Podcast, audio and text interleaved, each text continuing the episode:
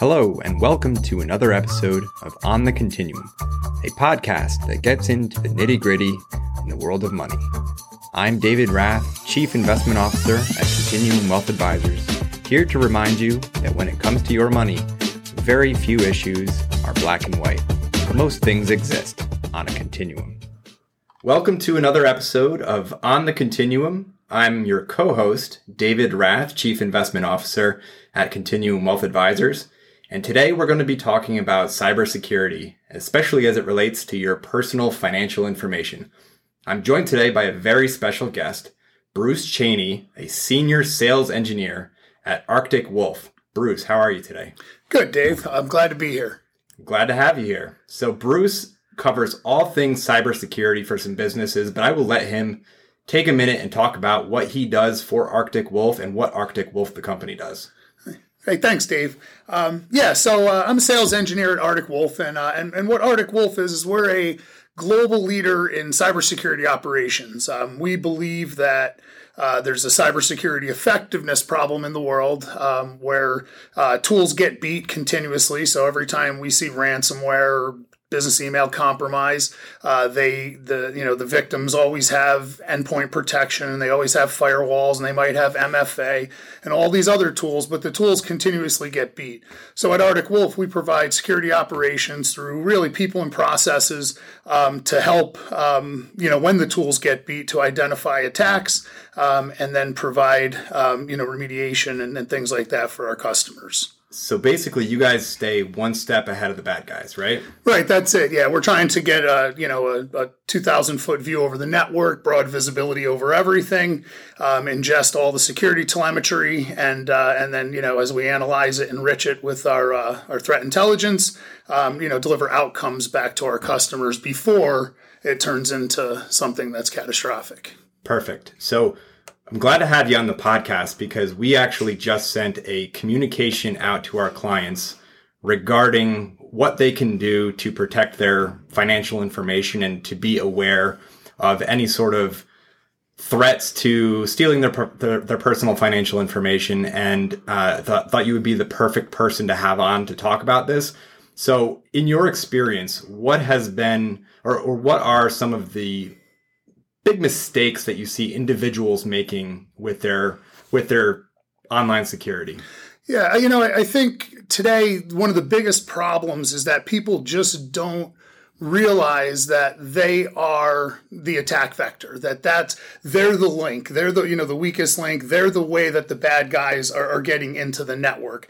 Um, you know probably 85 to 90 percent of the time we see incidents and breaches it was always caused by by a human making a mistake whether they opened up an email or they gave their credentials somewhere. So people just don't understand that they are the human firewall. Uh, they need to be the human firewall and understand that they're an attack vector to a whole entire trove of, of information that you know could be you know business related, personal, uh, that would cause a lot of grief uh, for, for somebody to have that stuff compromised. Now, would you say like email is primarily like the the main uh, the, the, the main tool that hackers will use to access people either via phishing or some other form. Sure. Yeah. Yeah. It's, it's, you know, it's, it's a way in that can go undetected, right? Somebody can send an email in today. They can craft the emails, you know, to, to look very, very good. Um, and they just need the user to, uh, you know, to, to click on something. They just need to trick them.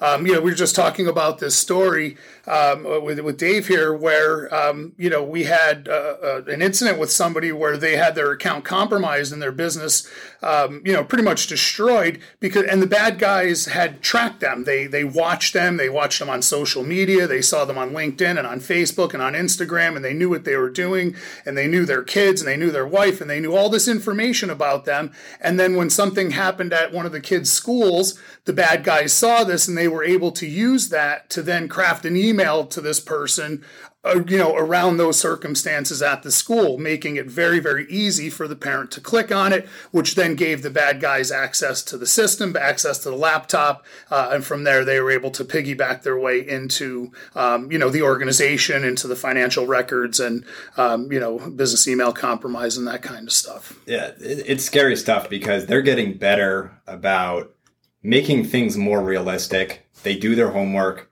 They see who's related to whom, and then they will mimic that person either in a phone call or an email, and then use that entry to, to gain access to your sensitive data.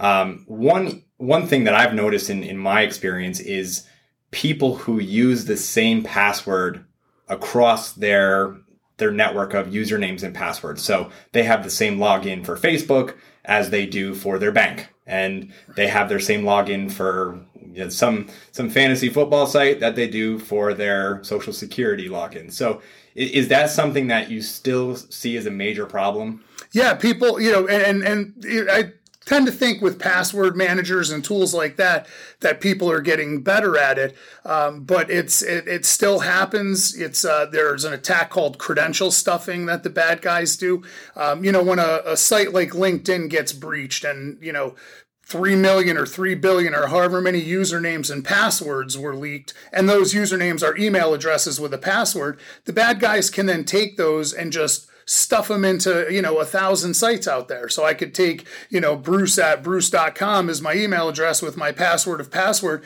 And let me just stuff this at Bank of America and at Wells Fargo and at, you know, all these other places, you know, Netflix and at Amazon and on eBay and, you know, just hope that that person used the same password, um, you know, over. Also, um, you know, I've seen situations where, you know, you'll have multiple breaches. I mean, obviously breaches happen all the time. Passwords get leaked and you'll see people using a pattern of like Margie 53 and then a different breach it was Margie 54 and then a different breach it was Margie 56 and so I can now go to maybe their Outlook web access or their Office 365 and try those types of passwords Margie 54 and and and maybe get a hit right? Which is why it becomes very important to have things like MFA multi-factor authentication turned on uh, for anything that's external like that. Yeah and I think that's a great point with the multi-factor authentication because there's a few different things that you can set up, either getting a text to your phone. They are uh, authenticator apps that you can have on your phone that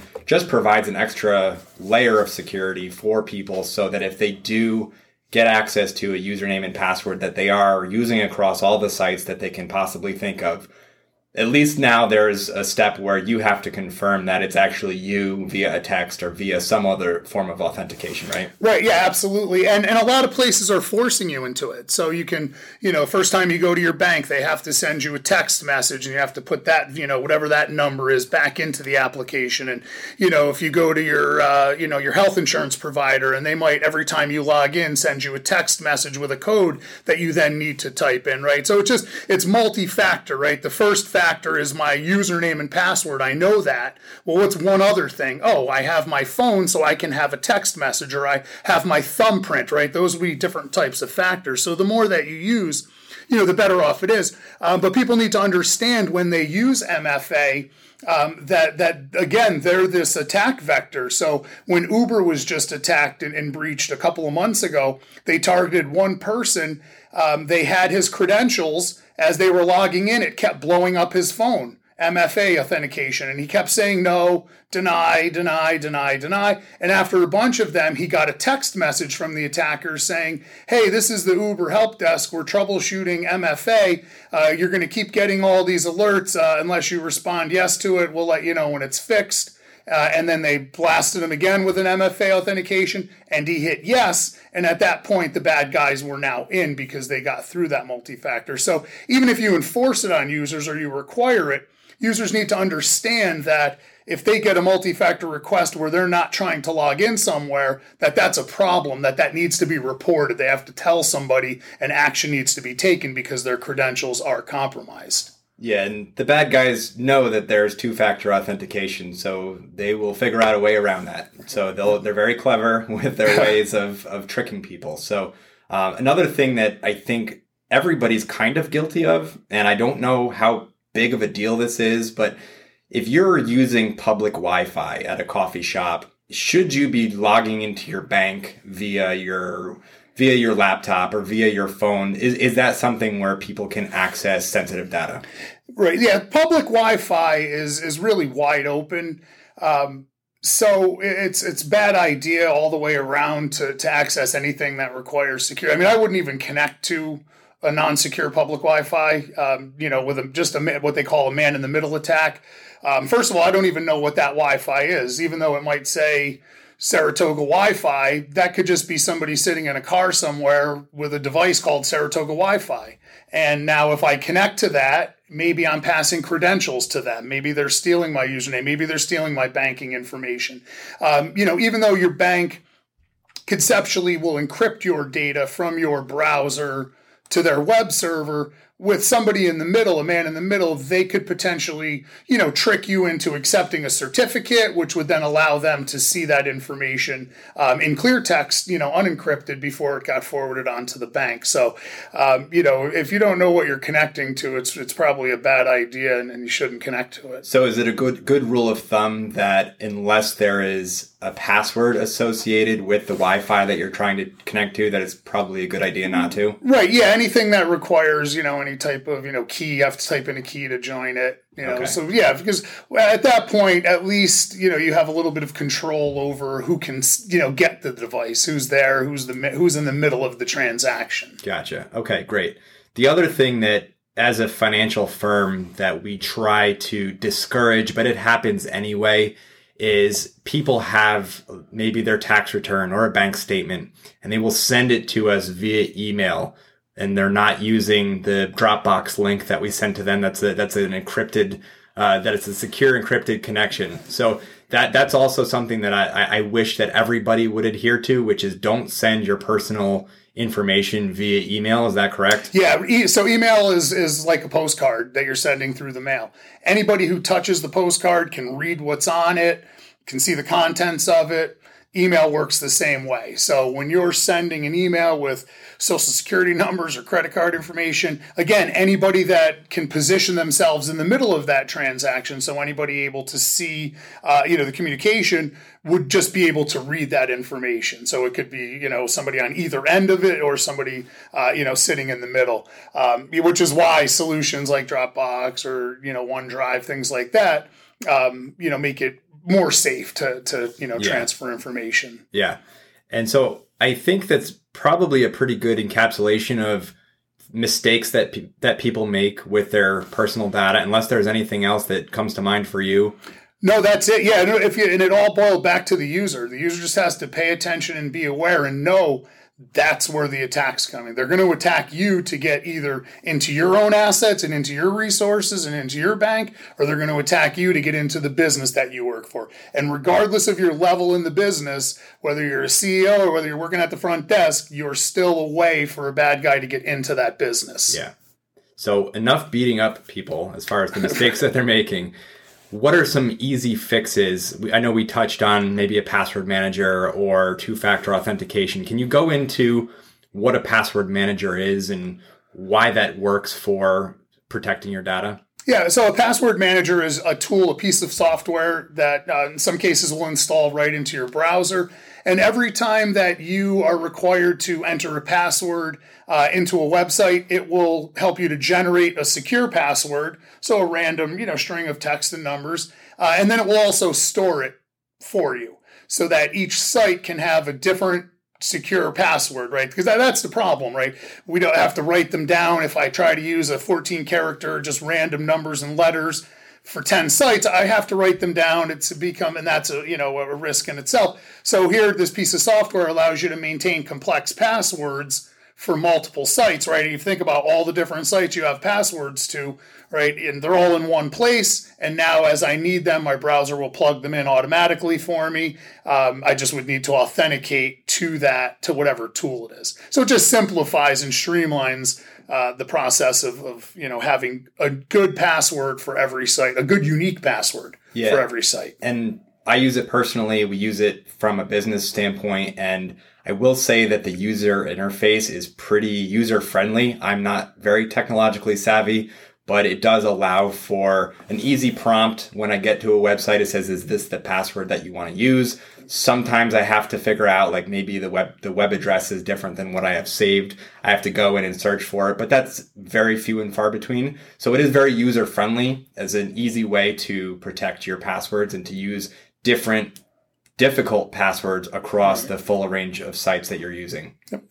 Uh, we, we talked about the public Wi-Fi, so make sure that you're using Wi-Fi that you have to have that password so it's not open to everybody. Um, we also talked about having your radar up when you are receiving an email. Now, this is something that has happened to me a few times because the people who are trying to get access to either my personal information or the business information know that I work with a guy named Tim Smith. Tim Smith is the CEO of this company.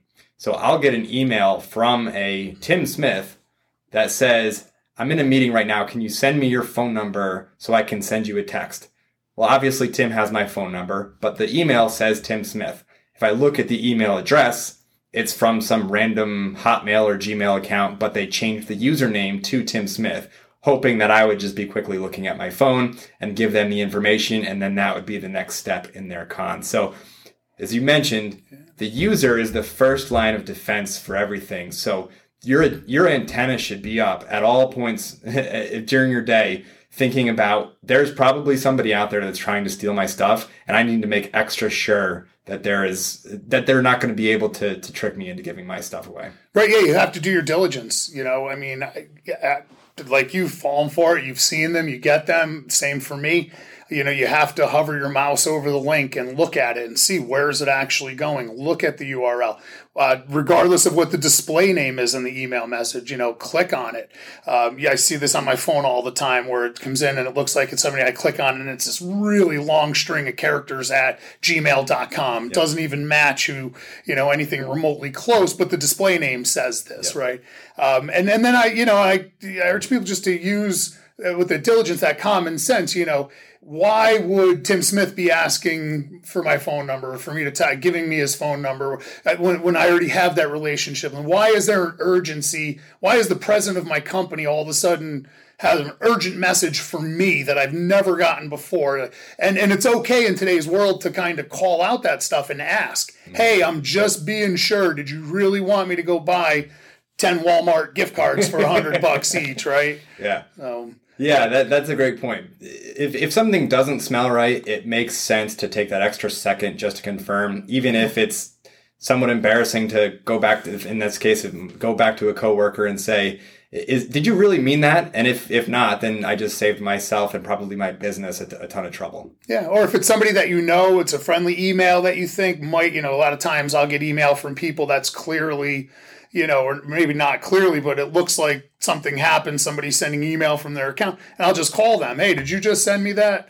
This is weird. You sent me this, you know, 15 meg attachment. You never do that. Is this, you know, um, and and people don't mind today. Uh, you know, I think maybe a few years back people would mind, but the way that we're getting attacked, and especially with the the ruling for for Merck, where you know the cyber carrier has to pay the 1.4 billion dollars you know that's gonna that's gonna make people you know make it more difficult to get cyber insurance and things like that today.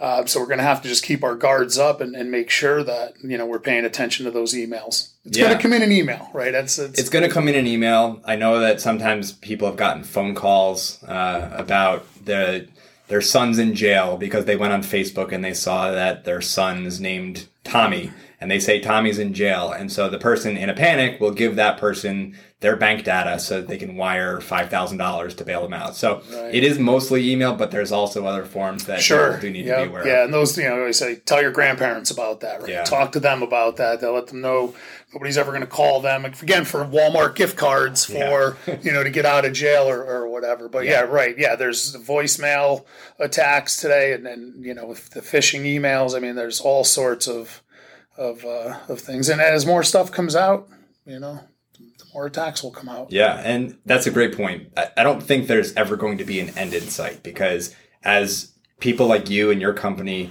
as you stay one step ahead of the bad guys, the bad guys are also improving their tactics and they're improving their ways of stealing money from people. And so we need to constantly be vigilant to what attacks are out there, applying common sense to different situations. So I think we've done a pretty good job of giving people the an idea about the mistakes that they could be making in their life and then what the fixes for those mistakes would be. If yet, do you have anything else to add? No, I think that's it. You know, just be prepared. You know, have a plan and uh, you know, just watch your stuff, pay attention to, to what you're doing, and, and and know the bad guys are coming. You know, they're out there, and uh, it's it's a it's a brutal world. You know, they have nothing to lose by attacking you know U.S. businesses. Yeah, I, I actually heard on a different podcast about how to how to make it so that you're you're you live more extended life. What's like what's an easy thing that you could do for that? And the guy said car accidents are one of the major causes of death in this country. And they said imagine every day that you're on the road, there is somebody that is trying to kill you. So you are extra vigilant to the there there might be a car that's going to swerve into the other lane or cut you off or T-bone you. I think the same principle can be applied to cybersecurity. Assume that every email that you get is from a is from an attacker and so just having that extra second or two seconds of thought of did this person really mean to send me this? Should i click on this link? Okay. i think would help people. Yeah and that's why our companies go through so much trouble to flag emails as external you know don't open attachment if you don't know who it's from and put all those warnings for us um, because the bad guys are getting better and and they're they're yeah they're making it easier for us to to fall for it yeah well, Bruce, this has been great. Thank you so much for coming aboard. Yeah, um, this if, was awesome. Glad to be here. People want to find you or Arctic Wolf. Where, where's the best spot to go? Uh, yeah, you can go to arcticwolf.com and uh, or you can catch me at LinkedIn. I guess uh, for Bruce Cheney, C H E N E Y. All right, perfect. Well, thanks a lot, Bruce. Awesome. Thanks, Dave. Please note the information discussed on this podcast is for educational purposes only. Nothing discussed constitutes a recommendation. If you would like a review of your personal financial situation, please contact us at contwealth.com or call 518 583 4050.